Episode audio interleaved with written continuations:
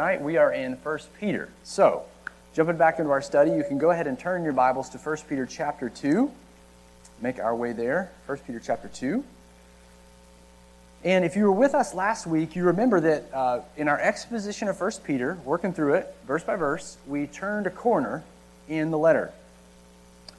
We entered into this, really, the second major section in Peter's letter. And that began in chapter 2, verse 11. But up to that point, all the way up to chapter 2, verse 11, all the way before that, Peter's been helping the church, helping us to understand and appreciate who we are. That was really his goal in that first part of that letter. We are God's chosen people. We're God's elect, he says. And he really unpacks that in the first part of the letter. We don't deserve this privilege.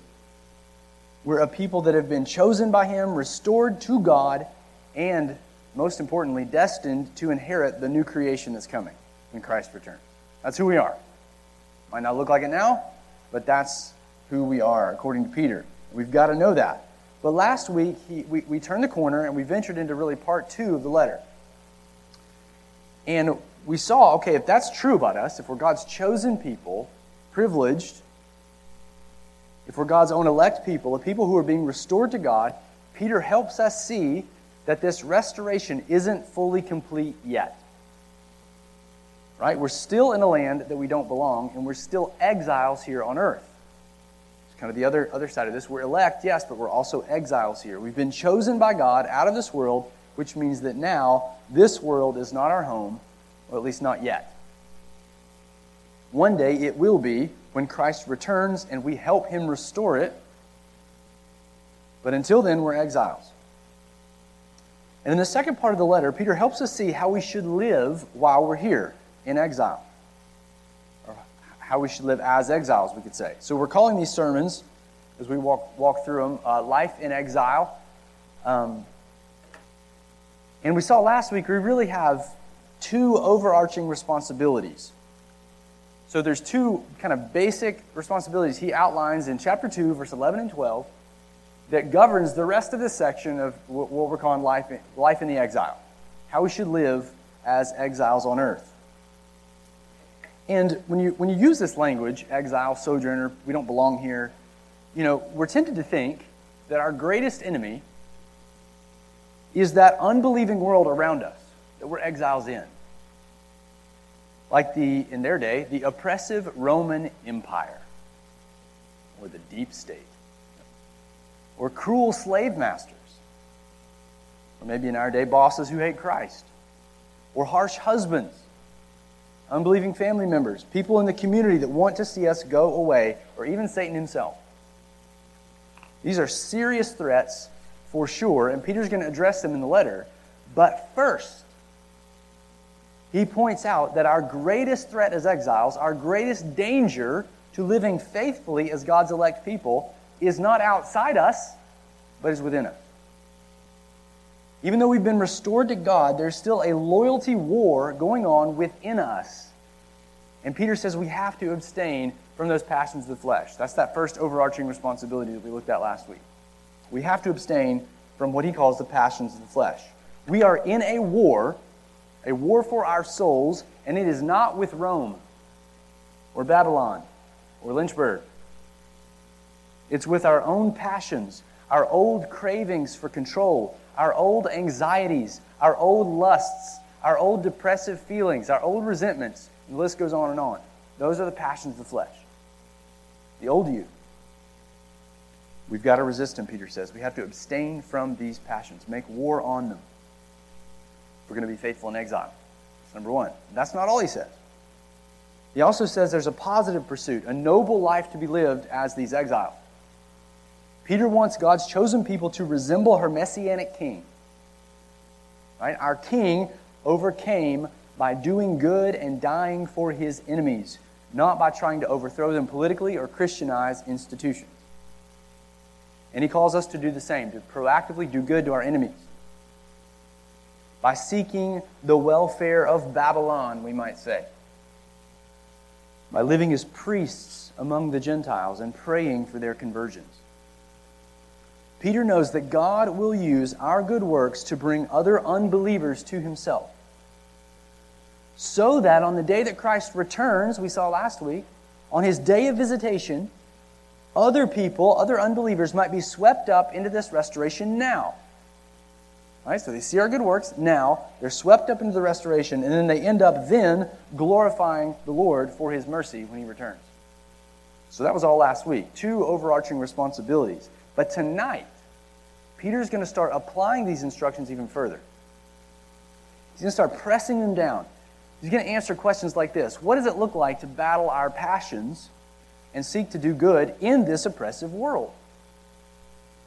Remember, we're exiles, and that means that the land that we're living in they don't like us that much, okay? And that means we won't get fair treatment here, or we shouldn't expect to get fair treatment here. Governments will oppress us, at least eventually. Bosses will likely mistreat us at times. Unbelieving families won't understand us. They'll view us as suspect, or maybe even disloyal, because we've betrayed our upbringing or our culture. And when we are mistreated, when our rights are taken away, Peter knows that our fleshly desires will rear their ugly heads and we'll be tempted to retaliate. We'll be tempted to say things like, "Don't tread on me." Take matters into our own hands. To give our bosses a piece of our mind. To put that unbelieving husband in his place. Or maybe we'll be tempted to fear. Tempted to feel dominated and discouraged, and then isolate in self-pity as the pressures increase. But Peter knows the temptations that we face as exiles here, and so he keeps on applying these instructions to the concrete situations that his readers faced then and that we still face today. And he starts with a situation that was probably one of their greatest temptations.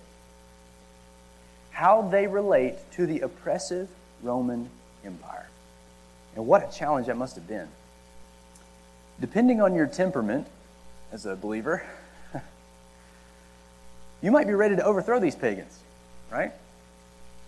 Like Jesus' own disciples were at the beginning of Christ's ministry, and really throughout the earthly ministry of the Lord. Civic loyalty demanded that the Roman emperor be worshipped. It's like part of your civic duty. The Romans, if they knew about Jesus, they viewed him with contempt, as a weak Jewish man who had been executed by them. Many viewed Christians as superstitious, believing in a new and seditious religion, drinking blood and eating the body of their king, incestuously loving their brothers and sisters. So things weren't easy for these Christians in the empire. And for some of these believers, especially if they were, the fighter type, they might be tempted to resent the government. Since Christ was raised and enthroned in heaven as the true king over all the kings of the earth, Psalm 2, they might think they have a license to rebel, right? Let's crush them with a rod of iron. They might think they have a license to overthrow the Roman state, to take matters into their own hands. And I'm sure that Peter, the writer of this letter, understood the sentiment. Remember Peter? He too at one time was ready and he was eager to overthrow the Roman deep state. He was ready to help Christ establish the promised Davidic kingdom on earth. But Peter had learned that the time for overthrow is not now. Overthrow is coming. In a glorious way, it's coming. And it's coming though when the king returns. Now, the Messianic King is offering pardon to rebellious creatures, to the rebellious nations and the kings that lead them. He's using his restored people to get that message to them and to model for them what his kingdom is like. It's a kingdom of the most noble and the most glorious kinds of people. And so in our text tonight, Peter calls on the church not to rebel against the government, but to submit to it. Not to retaliate with vengeance or to withdraw in fear, but to proactively do good. And he says that's part of our life here as exiles. Peter wants us to be a people that are devoted to the good of the nation that we live in, even seeking the welfare of an evil city like Babylon, the city of our exile. He wants us to submit to the government. Now, I know that raises lots of questions, and we'll talk about some of those in a minute. But for now, let's just read the text. Pick it up in verse 13. Be subject, for the Lord's sake, to every human institution, whether it be to the emperor as supreme, or to governors as sent by him to punish those who do evil and praise those who do good. For this is the will of God, that by doing good, you should put to silence the ignorance of foolish people. Live as people who are free, not using your freedom as a cover-up for evil, but living as servants of God. Honor everyone. Love the brotherhood. Fear God. Honor the emperor. Now, anytime we read a text like this, especially for us Americans, questions immediately pop up, don't they? Right? Like, how far do we need to submit? Where's the line? Or isn't there a difference between the Roman Empire and our constitutional republic in America? Isn't the Constitution king here? What happens if our elected officials don't respect the Constitution or the Bill of Rights when they've sworn an oath to uphold those things? What does it look like to actually be a good citizen in the situation we're living in right now, where our democracy is being actively undermined and there's so much division between the parties? These questions were raised afresh for us during those COVID years, weren't they? These texts were a hot topic, at least in my circles. Many churches felt the effects. And sadly, many of you have told me stories about how your home churches split around these issues. How to respond to the governing authorities, how to respond to lockdowns, how to respond to vaccine mandates. The list goes on and on, right? And these are complex questions for sure. Okay? It requires wisdom and just extreme wisdom to navigate some of these pieces. And I'm going to try to address some of those questions. It's not going to be a comprehensive message, or you need a series on this. I'll try to address some of these as we go tonight. And, for sure, the governments are different, okay? So the Roman Empire is different from our American constitutional republic, for sure. But one of the major points I want to make is that regardless of the kind of government we live under, we Christians are still in exile. You tracking? Regardless. Whether you're living under a Chinese totalitarianism or Western democracy, we, both Chinese Christians and American Christians, are still, according to Peter, in exile. As good as Western civilization might be, or at least as good as it used to be, and as much as we might want to fight for it and see it revived, we have to remember that most fundamentally we are exiles. And that there is something even more important to fight for. And that is glorifying God. Living radically as God's people. Doing good to our enemies. Our constitutional republic isn't even the best form of government. We're waiting on a monarch. The monarch. His monarchy, Christ's monarchy, to be established on the earth. Because when the king comes and sets up his kingdom on earth and gives us authority over the nations, the tables will be turned. And that's what we're living for. That government. Not this one.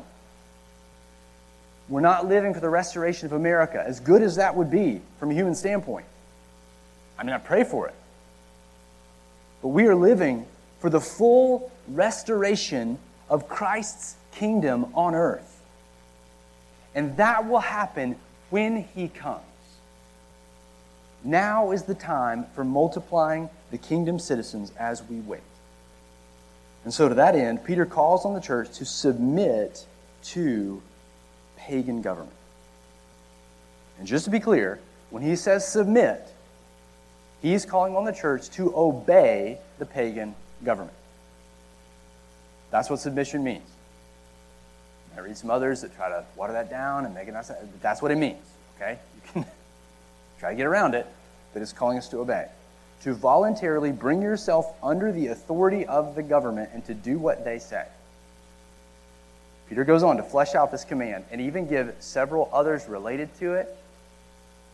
And the rest of what he says here helps qualify and flesh out what he means and what he does not mean when it comes to how we relate to the government. All right, so for the rest of our time tonight, I want to point out 6 characteristics of how a Christian should submit to the government. 6 characteristics of really Christian submission to government. Peter's going to qualify this command, elaborate it, qualify it, tell us why. He's going to unpack it. I think it'll be really encouraging for you. Okay? So we kind of got our thesis statement. A Christian's submission to government, is ... It's kind of where we're going. We're going to look at 6 of these. And the first thing that we could say here is that a Christian submission to government is comprehensive in its scope. It's comprehensive in its scope. Listen to the language afresh in verse 13. He says, "Be subject, for the Lord's sake, to every human institution, whether it be to the emperor, who is supreme, or to governors, as sent by him to punish those who do evil and praise those who do good." It's comprehensive, this submission, right? And what I mean by that is it includes every human institution. It includes both emperors and governors. So let's unpack, this idea. It's comprehensive. We can't kind of bifurcate and decide, I'm going to obey this one and not that one. First, Peter tells us to be subject to every human institution, he says. And that's the way the ESV translates it, and I think the NASB translates it that way as well, to every human institution. But literally, he says, we're to be subject to every human creation. Every human creation. Kind of a weird way to say it. I say it that way. Talking about the government. Well, I think he says it that way because he's talking about more than the government. Okay? Not just the government, although the government's included, but he's talking about all the other human authorities, like the authority of masters over slaves. He's going to talk about that in a minute. He's going to talk about authority of husbands over wives and how wives bring themselves under, slaves bring themselves under their masters, wives bring themselves under their husbands. These are human creations, we might say. Not implying that God didn't institute government or marriage. He obviously didn't institute slavery, but these are human creations, meaning they're part of the old earth. But he wants the church to live submissively in all of these sort of old creation structures. And the first structure he addresses is the government. He says we're to submit comprehensively to the government.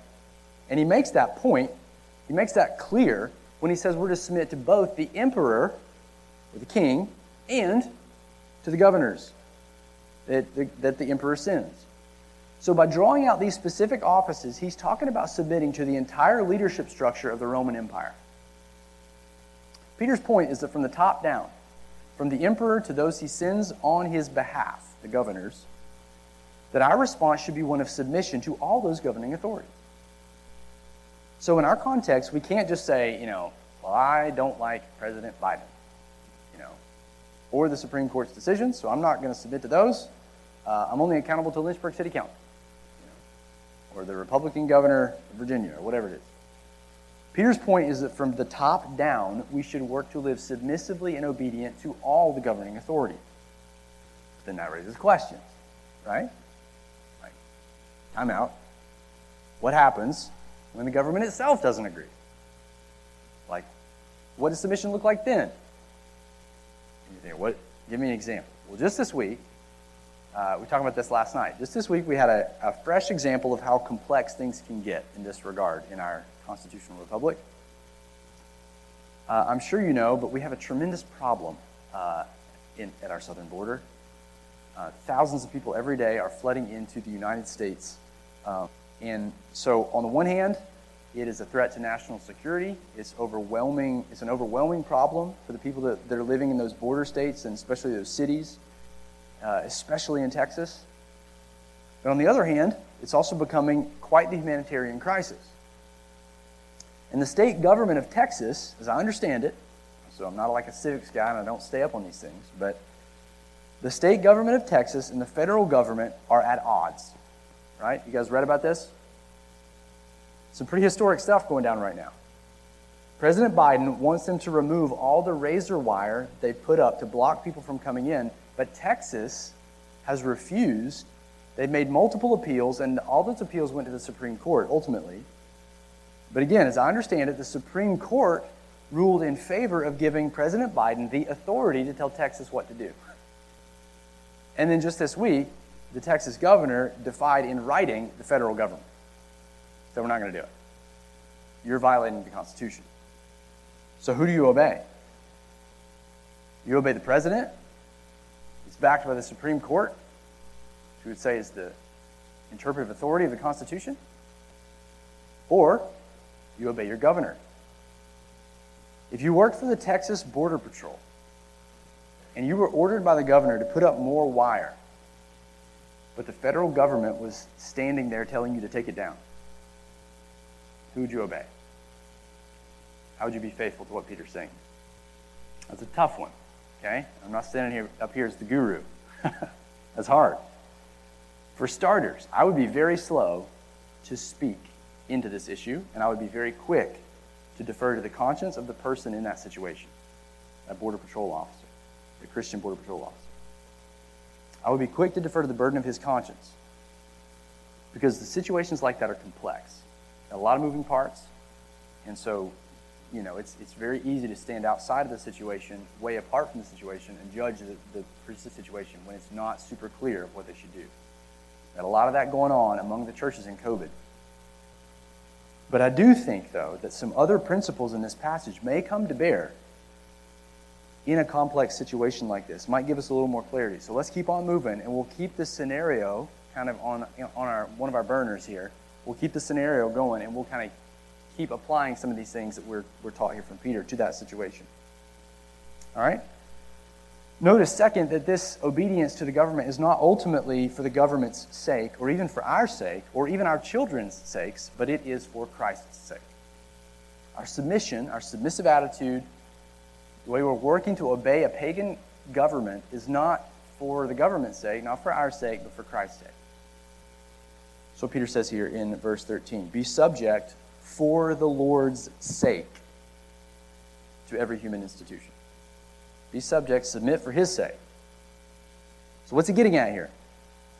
Well, ultimately, the Lord Jesus wants us to live submissively to the governing authorities and not to rebel against them, to show them that we're not a subversive people.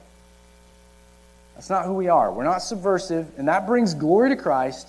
So our obedience is for his sake. But, okay, so how? How does it bring glory to Christ when we obey the government? Well, for starters, when we're submissive, and especially when we're submissive to a government that is oppressing us, it shows unbelievers what this kingdom and its king are like. Our king is one who serves, and so do his people. Our king did not demand his rights, but willingly gave them up to redeem his enemies. And that was us, by the way. Every one of us, enemy category. And now he wants us to pay that forward and to live similarly. Like I said, one day we're going to reign with him. We're going to mediate his justice to the nations. And everyone who persecuted the church will get what they deserve on that day. But today, we are suffering with him. Today, we are laying our lives down so that our enemies might come to know the Christ, might come to know the Messianic King, and escape the wrath that's coming to them according to Psalm 2. Today is the day to take refuge in the Son. Kiss the Son, lest his wrath is quickly kindled. Our motive when we obey the government is that Christ is magnified for his mercy. So when it comes to our example about the Border Patrol officer, we could ask this simple question, okay? What would most glorify Christ in this situation? What would bring him the maximum glory here? Now again, that's probably only something that he could answer. And even then, he might not be able to answer that question. Still might be a little murky for him. Well, glorify God this way or glorify God that way. But even just asking the question puts Christ at the center of it, right? It puts Christ at the focal point of this guy's actions and what he's going to try to do. It doesn't put us at the focal point, it doesn't put our kids at the focal point, it doesn't put our government at the focal point, it put Christ at the focal point, right? And that's a great, great question to kind of apply in these dicey situations, because we obey the government, however we're doing that, it's got to be for Christ's sake. And I think this third principle, as we're moving along here, might give us even more clarity in our case study. So let's move forward here to our third characteristic of Christian submission. We can say it like this: Christian submission includes proactively doing good. It includes proactively doing good, number three. And you'll hear this sort of laced throughout what I'm about to read. So he calls us to be subject to the emperor or to governors, verse 14. And these governors are described as sent by the emperor to punish those who do evil and to praise those who, notice it, do good. For this is the will of God that, notice this, that by doing good you should put to silence the ignorance of foolish people. Okay? The governors are coming, and they're coming to praise people who do good. And then Peter's saying, you should be people that are doing good and thus putting to silence the ignorance of foolish people. So what's he talking about here? The point here is that our submission isn't just a go along to get along kind of attitude. It comes with a deep desire to do good to the citizens of that nation. And this kind of submission is one that is proactive in doing good. So let me show you kind of where I'm getting this from. Notice first that when Peter calls us to submit to the king and his governors, he says that these governors are sent by the king to punish the evildoer and praise those who do good. So do you see that? Then he goes on to say that it's God's will that we silence the accusations against us by the good that we do. So what is happening here? What's going on? Let me build out this situation for you. So if you remember back to last week, when we saw that the unbelievers around us will sometimes start hurling false accusations at us. Remember that? We're in the unbelieving world. They don't like us. They start throwing accusations at us, slandering us. And like I said, in the first century, these Christians were being accused of being cannibals because they ate Christ's body and drank Christ's blood. They were also accused of incest because the husbands and wives called each other brother and sister. They were accused of sedition because they followed another king other than the emperor. And all those were false accusations coming at Christians. And what Peter's saying is that our lives should be so submissive and full of good works that when the government official comes knocking, when that governor comes knocking, it's sent by the emperor, comes knocking at your door, in response to the accusations that they've heard about you, what they find is a normal, gracious, law-abiding, good-working citizen.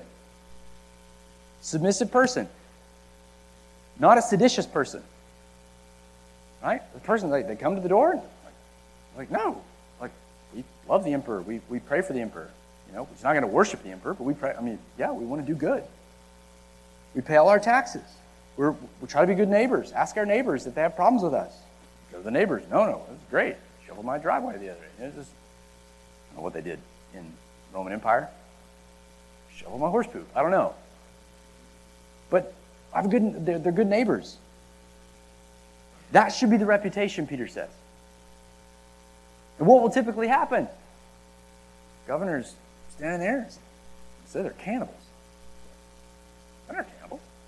You know? So they're incestuous. They're not related, you know.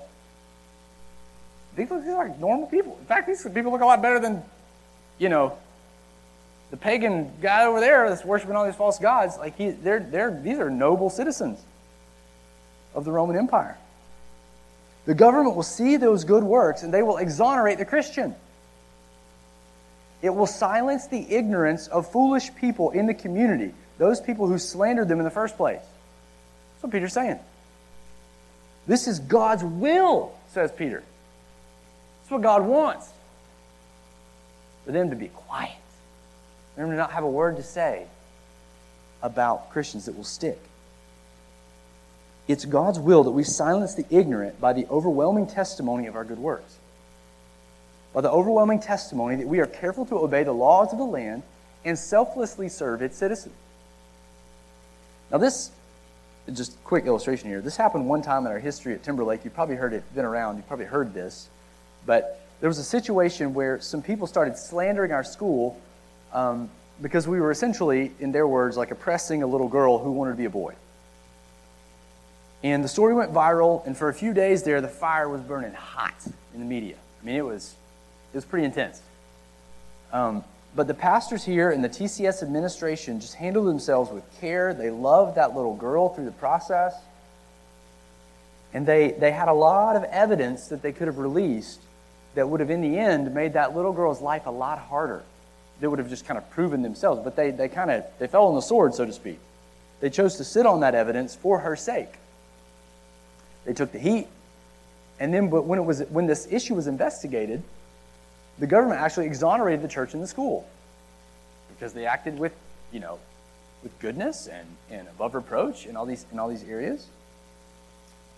And it put to silence the ignorance of the foolish people in our community and in the world, really, that was kind of coming after the church and school. This is just an illustration, kind of in real time of how something like this happens, of how you can kind of silence the ignorant accusations of folks if your life is full of integrity and good works and good for the community. Now, I say this is what will typically happen, right? This is a typical response. This is not an automatic response of the government. And that's even according to Peter, right?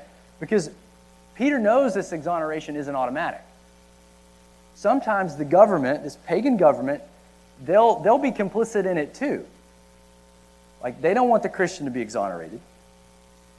And sometimes Peter says we're going to suffer according to God's will in spite of our good works. And Peter's going to equip us for that too in just a few chapters. But for now, I just want to point out that the pattern, what Peter's saying here, is for our good works to come out into the open and silence the ignorant. So for us, what does this doing good look like? Okay? What's it look like? Well, for starters, we should aim to be good, law-abiding citizens of this country and the cities that we live in, the communities that we live in. It's not our ultimate home yet, but it is the nation of our exile. Lynchburg is our Babylon, so to speak.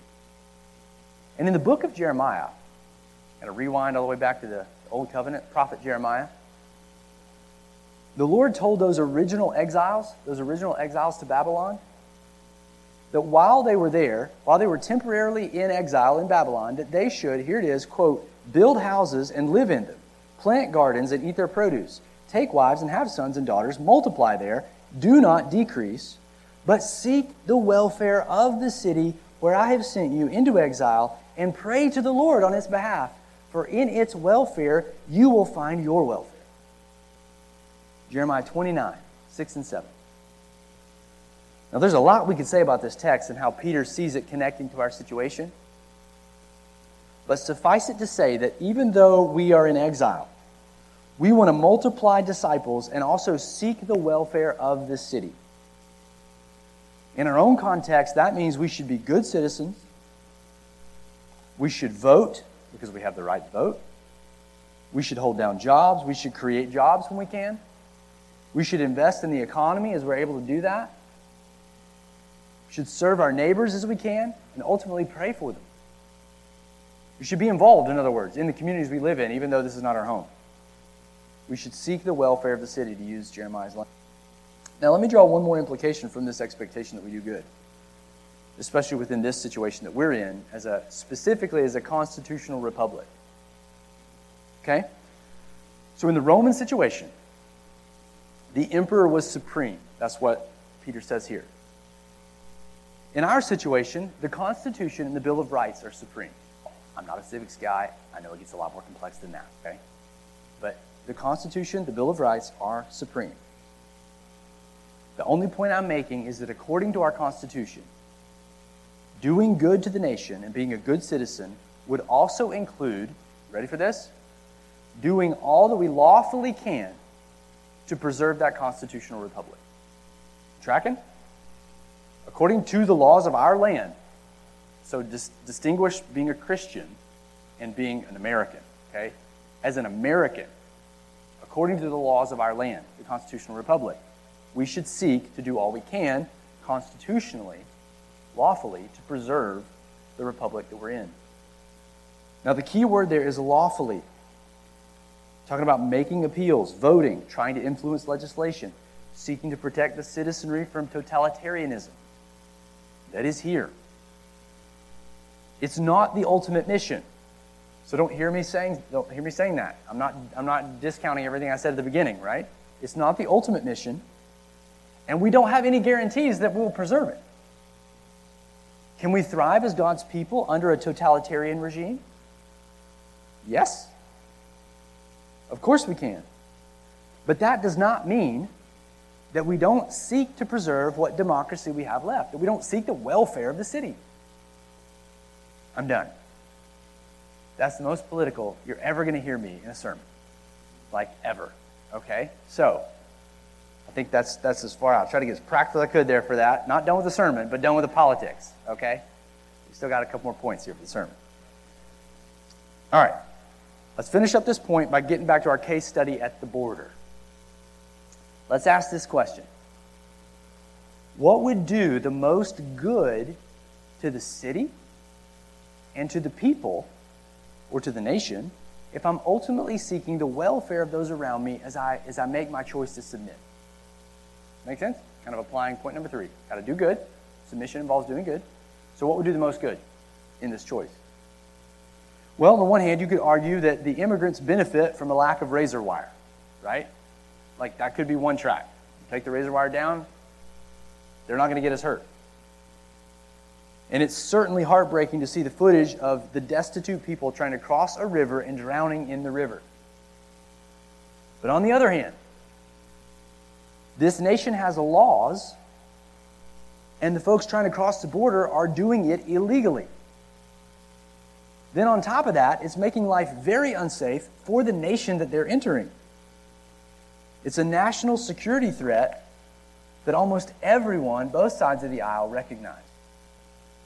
And it's turning into a humanitarian crisis as the border cities are overrun with immigrants that we cannot care for or even integrate legally into our nation. So, the Christian Border Patrol officer may find some clarity when he asks the question, right? How can I do the most good for the city? Which submissive action, meaning obeying the executive branch or obeying the Texas governor, which action would do the most good for the nation in which I live? That's the purpose of the submission, right? Like, that's the point of our submitting, is to do good, to benefit others in our nation. Now, this is not a Loctite argument for what they should do, but I'm putting some kind of wisdom criteria on a very complex decision like this. Maybe a helpful principle. Now, we got to keep moving, okay? When it comes to obeying the government, Peter goes on to add a few caveats to this obedience, okay? He starts rounding out his instruction. And a fourth characteristic of our submission to government is this. We could say submission is done freely as slaves of God. Submission is carried out freely, voluntarily, as slaves, kind of paradoxical, as slaves of God. Look what he says in verse 16. He says, live as people who are free, not using your freedom as a cover-up for evil, but living as servants of God. Literally, living as slaves of God. So here, Peter continues to tell us how we should submit to the government. And notice he says it's not as their slaves. We don't submit to the government in fear, like we're slaves to them. In fact, it's the exact opposite. We submit to them gladly and freely because we're slaves of a higher authority. So let's quickly unpack this one. All right? Peter tells us to live, or really to submit, that would probably be better translation, to submit as people who are free. That's because he doesn't want us to fall into the trap of thinking that we are hopeless slaves of the state, or in their case, hopeless slaves of the Roman Empire. It might feel like we are at times, especially as we're degrading from a free and democratic society to a more totalitarian society. And it seems there's very little we can do about it at times. It feels scary on one level, and we, like I said, should try to preserve that good that we saw in the last point. But no matter what kind of regime is in power, Peter says that we are always free. Let that sink in. We're always free. And when we submit to the government, it is a voluntary submission. That's because he says at the end of this verse, we are slaves of God. We submit to evil governments not because they are worthy of our submission, but because God, our master, instructs us to. We're his slaves. We're not the state's slaves. And in fact, our God even controls the state. Solomon knew that well. Proverbs. Listen to what he wrote. The king's heart is a stream of water in the hand of the Lord. He turns it wherever he will. Proverbs 21:1. The king's heart is a stream of water in the hand of the Lord, and he turns it wherever he will. That means that for us, not one thing can happen to us apart from God's divine decree. Even Biden's heart is in his hands. If we're oppressed by the state, even that is according to God's will, Peter will go on. We are his free servants, and we should obey with that kind of attitude, that kind of nobility, that kind of honor, not in self-preserving fear. Obey and submit with our heads held high. And this helps us fight the discouragement, that hopeless feeling, that self-pity and fear when we feel like we're being marginalized by the state. We're being unfairly penalized in the elections, or when in days to come the state starts taking things away from us because we follow Christ.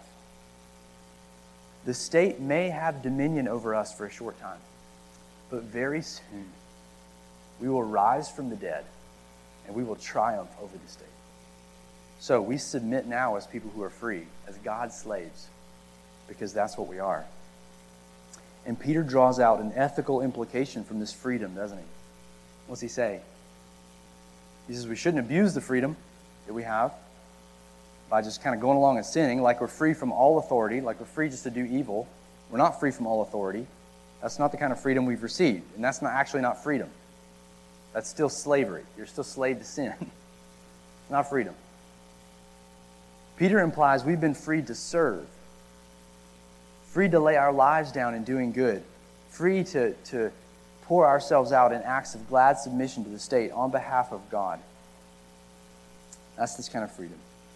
All right, now he finishes up this paragraph, and he returns again to give us kind of several more instructions. You probably heard it when we read it. Bam, bam, bam, bam, right here at the end of the paragraph. And we can draw out our fifth characteristic here of how we should submit to government. So number 5, we could say we should submit with an honorable attitude. A Christian submission to the government is with an honorable attitude. Heads up. I'm taking this from the first and the last commands in this list. Look again in verse 17. It says, honor everyone, love the brotherhood, fear God, honor the emperor. Now it helps to know, just real quick, that this list of commands is actually arranged in what's called a chiasm in biblical literature. A weird word, I know, but you can think of it as sort of like an angle. Like a key was an X in Greek, so you take off half the X, and it kind of goes like this. Kind of everything goes to the middle, and then back out, like that. Does that make sense? So, in the middle, where the first and the last correspond, and then the two middle ones correspond. That's the way a chiasm works. And the emphasis falls in the middle. It's important. We'll see that why in our last point. But for now, let's just talk about the first and last commands that have to do with showing honor to two related, one to the people and then one to the king. So first he says we're to honor everybody.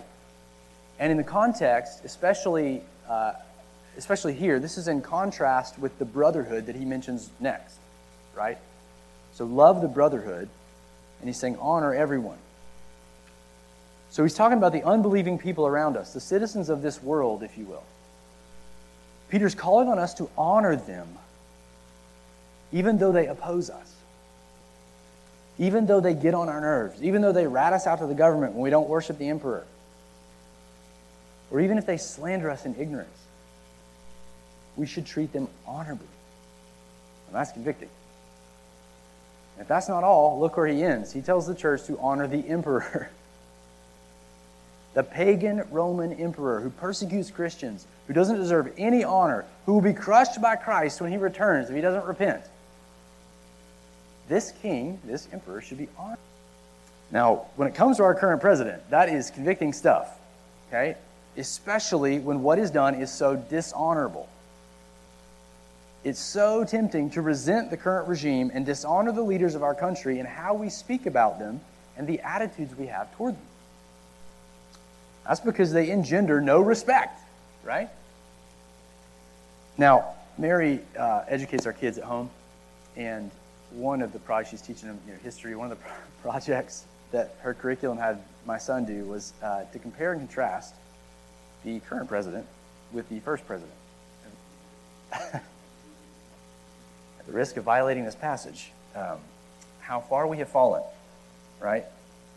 It was so sad, so eye-opening to have a look at that degradation in the face of what's arguably one of the world's all-time greatest leaders in George Washington.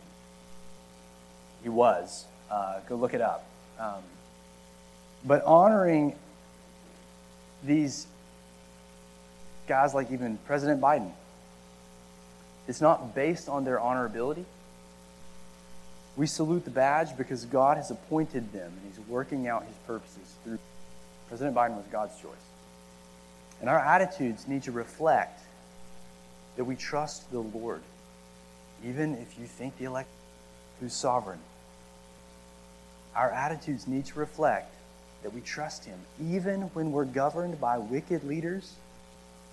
How we honor or dishonor them with our speech will reveal to what extent how we honor them or dishonor them with our speech will reveal to what extent. But, you might be thinking, right? But, does honoring mean we excuse their evil? What do you think? No, it doesn't mean we excuse their evil. Being a good citizen, doing good, means we got to call it out. We have to speak to the issues. But even the way we do that can be done with honor and respect. We've got to make sure that our hearts aren't embittered toward the government, that we trust the Lord even as we're speaking to the problems at hand. So, key question here, how do we cultivate this honor, this attitude of honor? How do we cultivate this? Well, it starts with repenting of our bitterness. We got to own it. It's easy to get embittered at the government. It makes our lives harder. The government, that is. Bitterness does too, but the government makes our lives harder. We fear what our kids will have to inherit. We see how much they're taking from us and what they're using it for in our taxpayer dollar. We get angry when the economy tanks because of bad leadership. We're fearful of international wars breaking out because of the vacuum of courage. We're incensed at the deception, the doublespeak. When our leaders are simply in it for their own legacy, their own enrichment, hiding stuff from the public, it's very clear they're not for our good. But if we're not guarding our hearts here, if we're not confessing our unbelief, that we are refusing to trust that God is working out all things according to his good purposes, then we will grow embittered, and our dishonorable speech will tell on us. Our social media events, our embittered mockery. Again, not saying you can't have some fun with some satire or sarcasm, okay? There's a place for that. But watch your heart.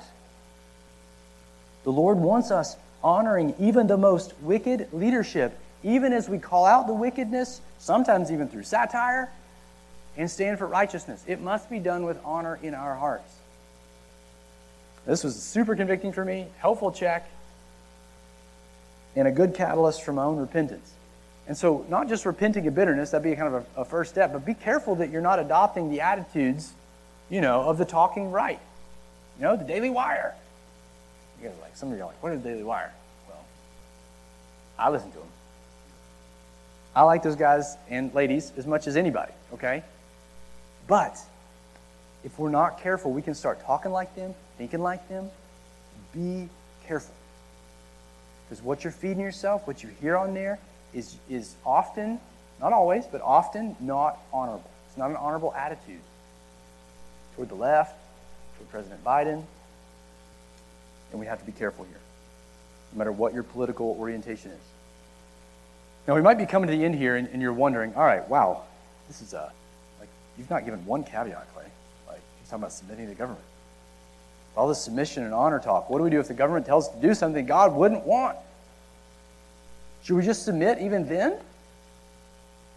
Who's writing this? It's not a trick question. Peter. What did Peter say in Acts? Yeah, fear God rather than men. Peter defied the government, his own government, the Jewish leadership. Should we submit whenever we're asked to sin? I'm certain Peter would say no. And I'm certain, not just because of Acts, because of what's at the center of this chiasm. And that's his most important point. He tells us to love the brotherhood. So we could say that submission to government is not ultimate. As Peter ends this paragraph, he does not want us to miss the fact that in the middle of trying our best to honor an unbelieving world and the unbelieving government that we're part of, what is most important is that we love the church and we honor everybody, yes, but love the brotherhood. That's kind of the idea. Honor the emperor, of course, but fear God alone. That's what Peter's getting at as he wraps up this paragraph. All four are commands. They're just kind of staccato here. All four are important, but the middle two are the most important and the most ultimate in this context.